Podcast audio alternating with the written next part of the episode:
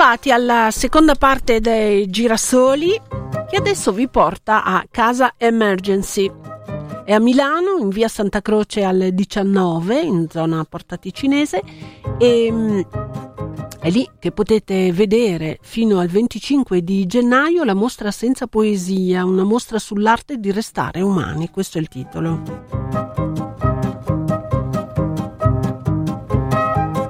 L'ingresso è libero è aperto dalle 12 alle 19. Attenzione che la domenica è chiusa. Eh?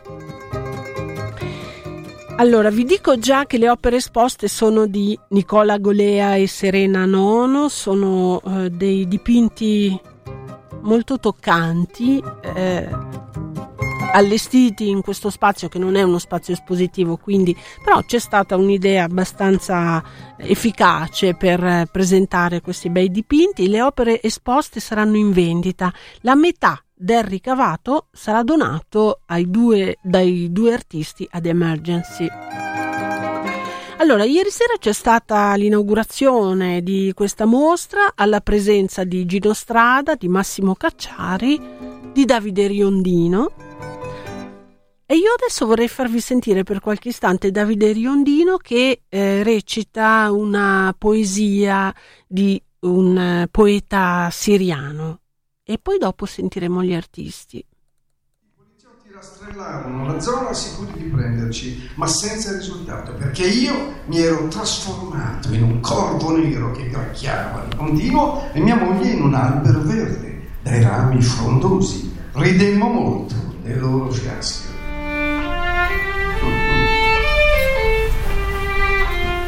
Un giorno mia moglie disse che era stufa di cucinare, così decidemmo di andare al ristorante. Avevamo appena iniziato a mangiare quando i poliziotti circondarono il locale, spalancarono la porta con aria truce e si misero a perlustrare ogni angolino. Non ci trovarono perché io mi ero trasformato in un coltello e mia moglie in un bicchiere colmo d'acqua. Ridemmo molto quando lasciarono il ristorante con un palmo di naso.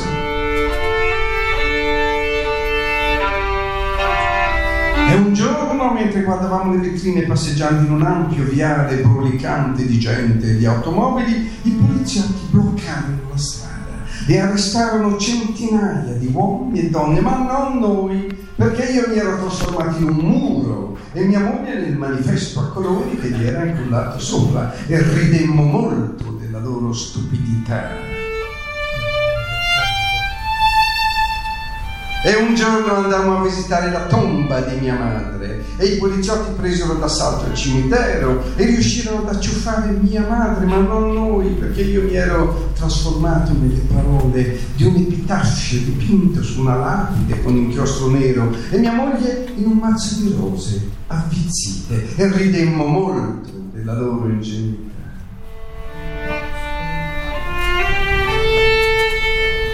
Un giorno Corremmo all'ospedale perché mia moglie era al nono mese di gravidanza e stava per partorire.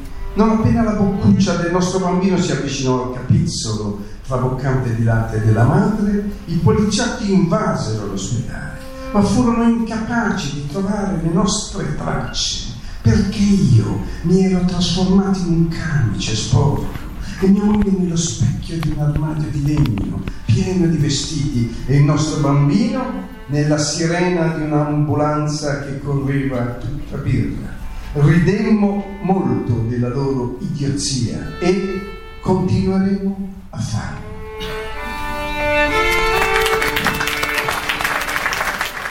Allora siamo a Emergency, ieri nel tardo pomeriggio dove veniva inaugurata questa mostra senza poesia sull'arte di restare umani, dipinti di eh, Serena Nono e di eh, Nicola Golea. Cop- la mostra è già stata a Venezia nella sede di Emergency e adesso è arrivata eh, qui a Milano a casa Emergency. Eh, Rossella Amici è presidente serata eh, intitolata Senza poesia, una mostra sull'arte di restare umani. Volevamo spiegare agli ascoltatori mh, mm, l'idea, la filosofia con cui fate questa proposta. Ma eh, diciamo che eh, al di là dell'apprezzamento per eh, eh, Serena Nono e Nicola Golea e la, la loro mh, mm, capacità artistiche, eh, abbiamo sposato in toto la filosofia di questo, di questo loro progetto artistico. crediamo che in questi ultimi anni si, sia, si siano un po' perse le riflessioni su che cosa vuol dire essere umani, su che cosa vuol dire essere una società solidale. E mm, quindi qualsiasi strumento, tanto più l'arte che come dire, ha un valore universale, non ha barriere linguistiche, ci sembra utile per poter invece riflettere su queste, queste, questi valori fondamentali che sempre più vediamo non solo dimenticati, ma a volte anche attaccati. Uh, e mm, quindi come dire, la, la, nostra idea di sostenere questa mostra che abbiamo già fatto presso la nostra sede a Venezia quindi Venezia. Infatti i due artisti sono Milano. Di, I due artisti sono di Venezia. Sì, sono mm. veneziani, sono veneziani. E a Venezia quindi... com'è andata? È andata molto bene, è andata molto bene, è stata molto visitata e molto apprezzata e io invito tutti davvero a venirla a vedere perché Uh, hanno avuto la, una, hanno una sensibilità particolare, uh, le opere credo che non possano lasciare indifferenti nessuno, uh, sono estremamente attuali, estremamente contemporanee, raccontano di, di persone di persone come noi che hanno avuto un destino meno fortunato del nostro e che quindi si trovano ad affrontare delle sfide immense eh, che mettono a repentaglio la loro stessa sopravvivenza per inseguire un sogno, per inseguire una speranza di una vita dignitosa, che è quello che ci auguriamo per ciascuno di noi. Allora parliamo adesso con Serena Nono, che con Nicola Golea è l'autrice di questi ritratti, di questi dipinti davvero toccanti sull'onda di una serie di eventi culturali che venivano fatti in questo spazio a Venezia per promuovere una cultura di pace sui temi cari ad emergency. E noi avevamo già dei lavori fatti nel 2015 nel periodo dei primi sbarchi e dei grandi naufragi e l'anno scorso abbiamo pensato di continuare su questo tema. L'anno scorso abbiamo pensato di continuare a lavorare su questo tema eh, con l'occasione di fare un'esposizione a Venezia, nello spazio Emergency che ci pareva il luogo giusto. Senti, sono eh, una, um, un numero infinito di, di ritratti, no? questi visi, questi volti che emergono come in gruppo, no? come quelli che si vedono sui certo. barconi. Eh sì, infatti l'idea è quella. Eh, non sono ovviamente ritratti di persone esistenti, ma sono eh, volti immaginari pensando a questa tragedia, pensando a queste persone, alla, alle aspirazioni, alle speranze che poi spesso finiscono con la morte o finiscono con un approdo comunque difficile, una vita che invece di essere quella migliore che magari loro sperano, è una vita durissima nei nostri paesi europei, per cui sono tutti volti immaginari ma che trasmettono l'idea di questo percorso.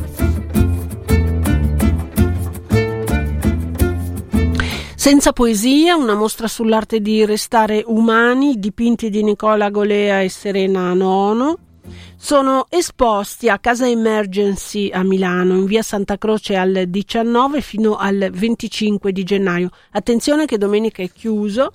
Gli altri giorni, anche oggi, mm, fino alle 19, dalle 12 alle 19. E vi ricordo che le opere esposte saranno in vendita e la metà del ricavato sarà donato dai due artisti Emergency.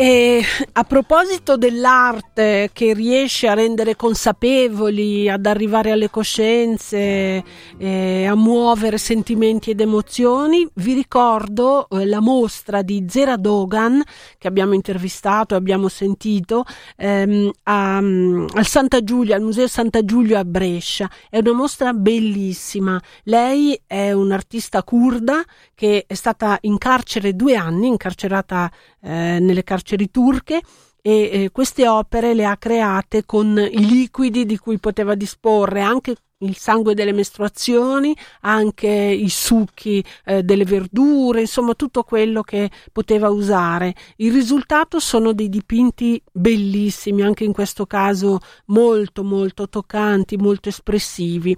E la sua mostra, eh, secondo me, è una mostra da non perdere, a, è stata mh, prorogata fino al primo di marzo a Santa, al Museo Santa Giulia eh, a Brescia. E adesso, adesso, vi propongo un'intervista alla storica dell'arte Paola Pallottino eh, perché eh, ha, ha, curato un libro molto molto bello, Le figure per dirlo, storia delle illustratrici eh, italiane, edito eh, da Treccani, è una prestigiosa, come sapete, casa editrice. Bellissime illustrazioni, ecco. schede informative, valutazioni critiche, un viaggio affascinante che dà visibilità allo straordinario, ma ahimè poco conosciuto mondo delle artiste attive in Italia nell'illustrazione, dal 600 ai giorni nostri. Merito eh, di questo libro è dell'autrice Paola Pallottino, classe 39, storica dell'arte, illustratrice, anche paroliera, infatti autrice della canzone di Lucio Dalla Gesù Bambino, tra le altre cose, quindi molto versatile, dicevo già docente e pioniera eh, degli studi sulla storia dell'illustrazione, di cui ha creato anche un museo, il Museo Mil a Ferrara, purtroppo chiuso nel 2005.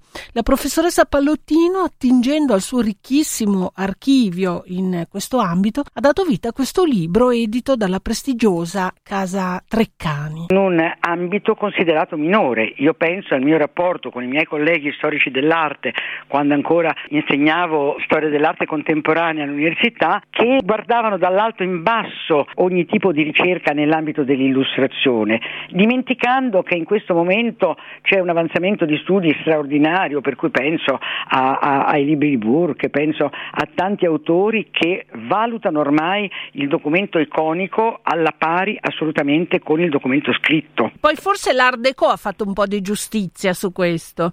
Ma certamente ci sono stati, ci sono stati periodi che hanno favorito la presenza, la presenza femminile e comunque hanno in generale favorito una maggiore attenzione a quelle che insomma erano sempre considerate arti minori, capito? Allora, questo libro parte già dal, dal 600 per arrivare ai giorni nostri con litografi fotografe, calcografe, disegnatrici, eccetera. Già nel 600 c'erano in, assolutamente in ombra. A partire dalla eh, chi, erano, chi, erano, le donne che facevano?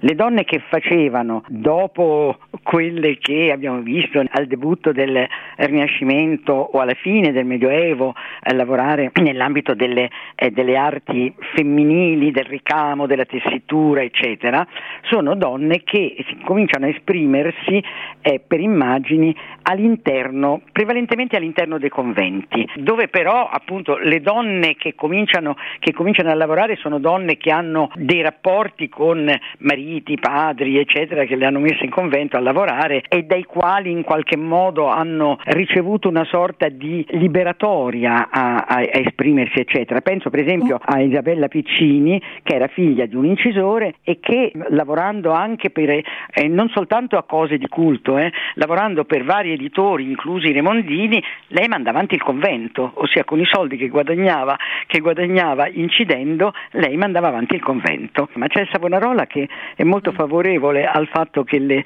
che le, e suorine eh, lavorino. E poi c'è il momento particolare, siamo nel Cinquecento, nasce la riproduzionistica, ovvero con l'affermarsi della calcografia, cosa succede? Succede che la possibilità di vedere in posti lontani dalle sedi ufficiali ehm, artisti come Raffaello, Michelangelo, eccetera, eh, favoriscono il fatto che le loro opere vengano riprodotte calcograficamente per essere poi eh, stampate, moltiplicate e mandate in tutto il mondo. Eh, in questo eh, vengono, vengono, coinvolte anche, anche, le religiose che stanno nei conventi, certo. per cui anche loro cominciano a lavorare, eh, abbandonano la, la, ciappola, la sgorbia eh, della xilografia e cominciano a lavorare col bulino, per, col bulino o a fare acquaforti, eccetera, per riprodurre riprodurre, per riprodurre opere. Poi eh, lei ci fa notare che eh, la grande attenzione è a partire dai primi del Novecento, probabilmente ci sono molti più documenti, molte più opere. Sì, a partire dal Novecento si danno non a caso lo chiamo eh, aurorale come periodo, eh, si, danno, eh, si, concentrano tre, eh, tre, fatti molto interessanti per quella che sarà l'emancipazione femminile.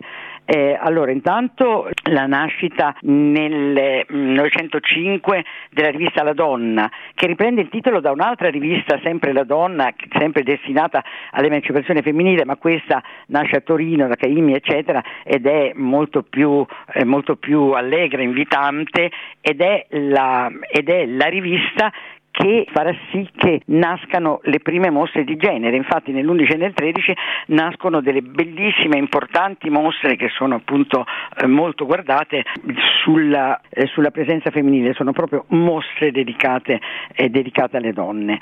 E poi ci sarà nel, al debutto degli anni 20 eh, Bemporad affianca al suo annuario, eh, annuario Bemporad questo annuario femminile eh, che sarà sarà molto importante perché anno dopo anno darà conto di tutto quello che le donne hanno prodotto in vari ambiti, dalla letteratura al teatro, ehm, fino appunto a, all'arte e, e si nota una particolare attenzione anche all'illustrazione. Lei parla di una creatività esuberante e soffocata, ma tenace e volitiva, perché è riuscita comunque a, a farsi conoscere, ad avere visibilità. Qual è l'approccio femminile all'illustrazione? Ma le tenevano un po' da parte, come eh, dire, diciamo no? che confinate all'infanzia, alla eh, casa, alla, eh, infatti, alla... Come, eh. come, dice lei, eh, non è che sia un approccio femminile, è che eh, alle donne la, la, commessa, la committenza era una committenza molto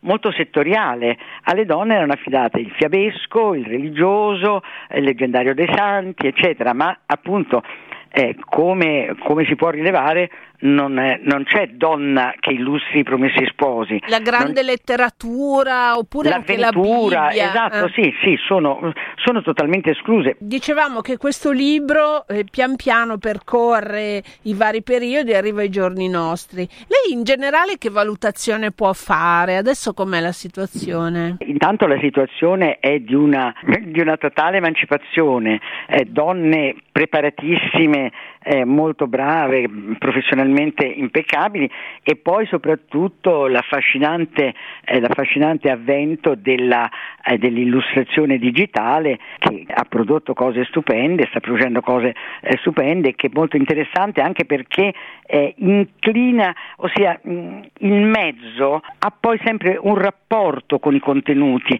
Voglio dire, la xilografia eh, sul legno era una pratica eh, che eh, in qualche modo favoriva un certo tipo di risultato. In seguito si vedrà come si comporterà la calcografia, per non parlare della litografia con la, la sovrapposizione di pietre incise poi in vari colori, eccetera, eh, che favorirà. E così, e così dopo, eh, dopo, l'impiego della fotografia per la riproduzione delle illustrazioni che abbiamo visto così in tutto, in tutto la, il Novecento e, e nella prima parte parte del, del 2000 con l'avvento del, eh, delle illustrazioni digitali ci sarà un nuovo percorso che favorisce comunque alcuni contenuti. Critica d'arte.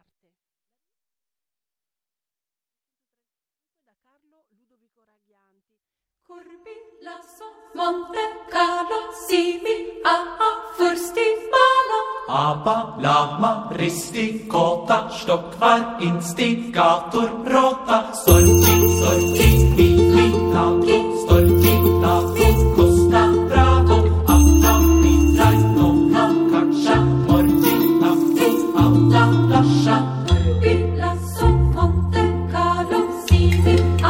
Le figure per dirlo, eh, che tra l'altro riecheggia il titolo di un libro che fu una pietra miliare ai tempi del femminismo, Le parole per dirlo di Marie Cardinal.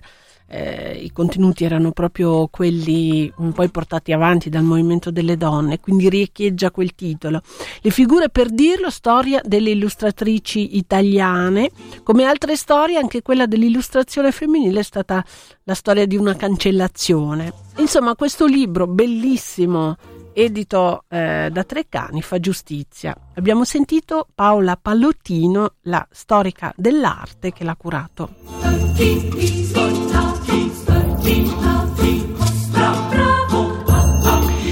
Adesso eh, dedichiamo eh, questi minuti che chiudono i girasoli a Critica d'arte, la rivista fondata nel 1935 da Carlo Ludovico Raghianti, una delle più longeve riviste d'Italia, che l'anno scorso eh, mh, ha, ha dato vita, sempre con la cura della Fondazione Raghianti, alla nona serie della rivista, nuova quindi, ehm, Sentiamo in che modo, perché mh, Paolo Bolpagni, che è il direttore della Fondazione Raghianti, eh, ce l'ha illustrata. Ah, aiuto, ho sbagliato, scusate.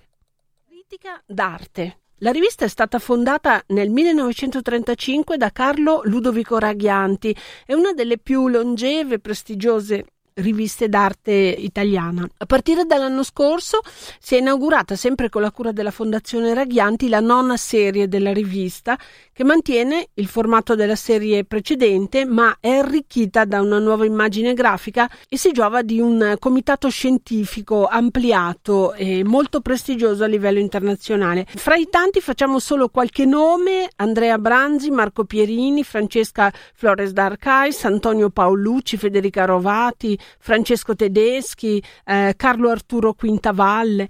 Noi abbiamo parlato con Paolo Bolpagni, che è il direttore della Fondazione Raghianti. portando la rivista in seno alla istituzione che è proprio intitolata a Carlo Ludovico Raghianti, in modo tale che la rivista in un certo senso torna a casa. Torna a casa. Con che veste? Abbiamo deciso di ampliare molto il comitato scientifico che raccoglie ben 45 studiosi di tutto il mondo. personaggi illustri, ho visto. Personaggi molto illustri. Da, Paolucci a Pierini, eh, Esatto. insomma tanti altri. Ho visto che sono- tanti nomi sono importanti tanti, che ci onorano della loro presenza in comitato scientifico e del loro apporto.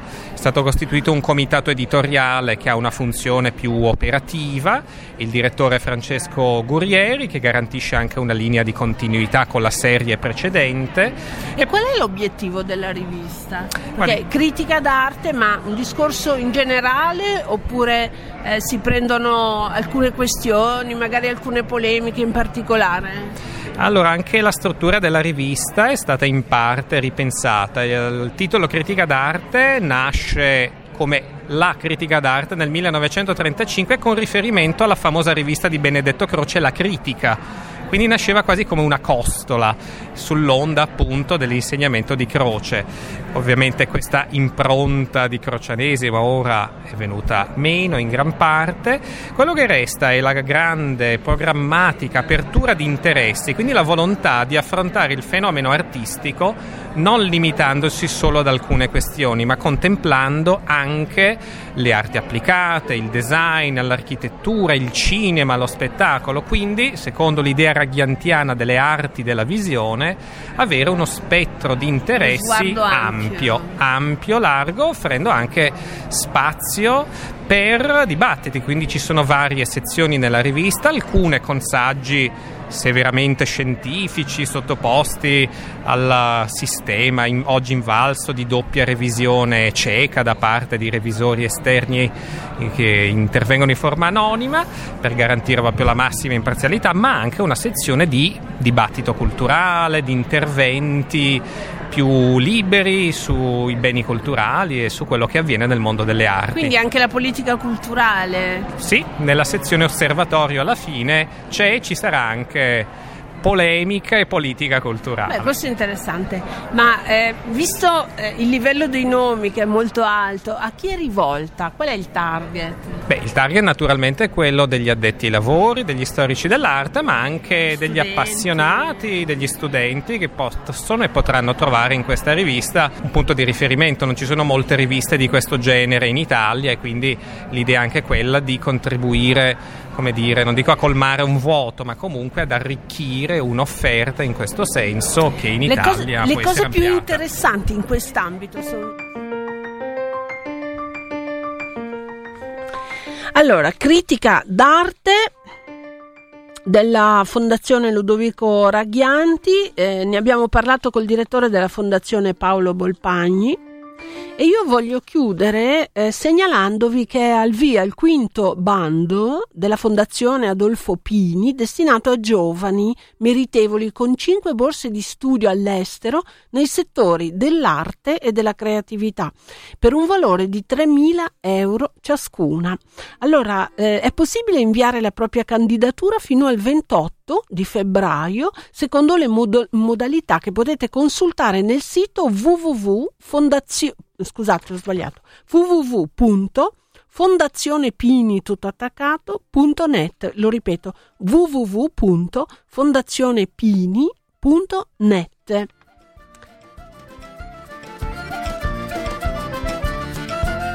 Il Girasoli termina qui, io eh, vi do appuntamento a sabato prossimo sempre a mezzogiorno e vi ricordo che per prenotarvi per la visita guidata rivolta alle abbonate e agli abbonati è possibile farlo a partire da lunedì. Mm, La visita è in programma il 22 alla mostra sugli anni 60 a Palazzo Morando da lunedì mattina allo 02 39 24 1 409 in orari d'ufficio. Ciao a tutti da Tiziana Ricci.